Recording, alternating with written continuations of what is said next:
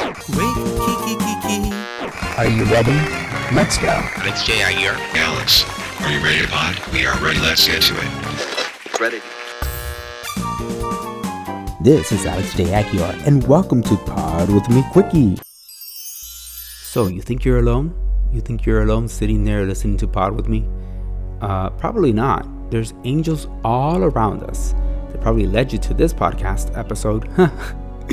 Anyhow, um, I ran into this post by Crystal Ann Compton, who's on YouTube. Check her out, look her up by Crystal Ann Compton, and subscribe to her page. She has amazing, amazing spiritual stuff, and she talks about angels. They're always around us, and they're always trying to get our attention um, and give us some hints about what choices to make in life. And Crystal has a lot to say about this. Love using numbers and sequences of numbers. This is where they sprinkle patterns or little evidences that they hope we will notice. Upon noticing these evidences, for example, 1111 or 111333, what we're supposed to do is then acknowledge it and lean into it and begin a conversation with the angels. Because here's something you need to know about angels they're not bullies. They're not here to say it's my way or the highway. Instead of telling us exactly what we're supposed to do with our lives, they like to suggest things.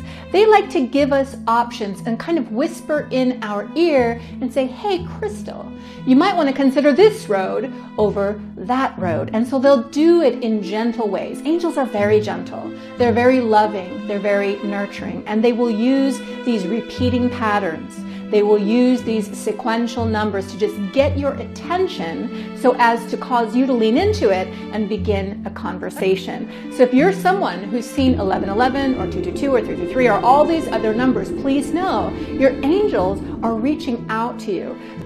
Anomalous lights.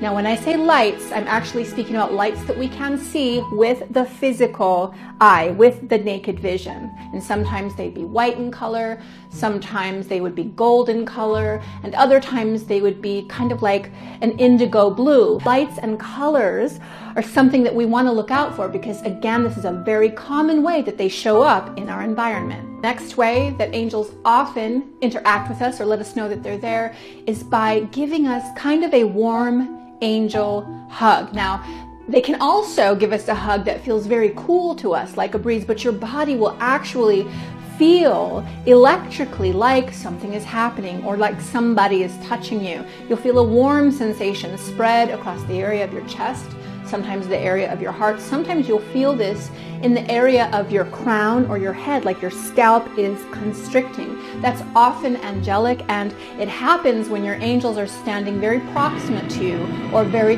close to you. And it's just one way that the physical body or the physical instrument is telling you, hey, something is going on here.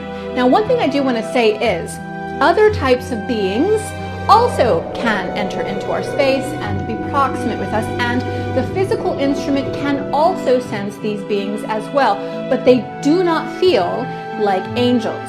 Angels, when we are encountering them, when we're feeling them in the body, are always good. It always feels nice. Like I said, like a hug, like they're actually embracing us, as if they've got their wings wrapped around us. Loving. It's always gentle. Again, angels aren't bullies. They're not going to barrel into our environment and push us over with their presence. They're just going to kind of whisper softly and let us know, hey, we're here. Now, no angel sign list would be complete unless we talked about how the angels love to use little things to catch our attention. And in particular, they love to use feathers. Now, this is usually reported as white feathers. But once you start knowing who your angels are and knowing what the angels do, you'll notice that certain angels will leave for you different kinds of feathers. Maybe one will leave a cardinal feather, one will leave a dove feather, one will leave a white feather, one will leave a blue feather, and so on and so forth. But the angels do love feathers because here in this human reality, the way we envision angels is with these big wings, with these feathers. Now, I'll just say to you now that that's not actually what angels have. They're just huge columns of intense and dynamic energy, but because we identify angels with wings, they like to just leave these feathers in our environment to let us know that they're there. Now, don't be surprised if your angel friends who really want to communicate with you begin to leave these feathers in very odd places. I've heard of people who come home from a long day of work, they've walked into their apartment building, they're at their door, and there, right over the doorknob, is laying a white feather. Other people walk out of a room and then come back into the room just moments later, and there is a feather on the counter or on the stove or on the floor. It shouldn't be there, but it is there. See, angels are powerful beings. They can bring about what we call apports or materializations into the physical reality, and if we're open to it. And if we want to work with our angels, they will absolutely begin to do that. So, feathers, all kinds of feathers, are one of those signs that let you know that your angels are definitely around. They want you to be happy. They want you to understand what your purpose is and then to occupy that purpose.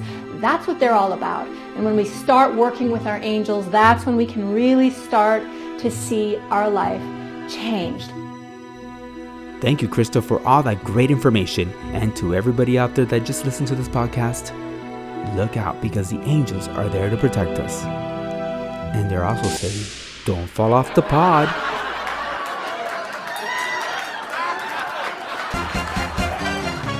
For more on Pod With Me, check us out on our social media. On Facebook, we are Pod With Me AJA. On Instagram, Pod With Me. We're also on the Apple Podcast app and Google Podcast app. Check us out there. And that's the best way to listen to Pod with me. This is Alex J. Aguiar. And until next time, don't fall off the pod. Ready.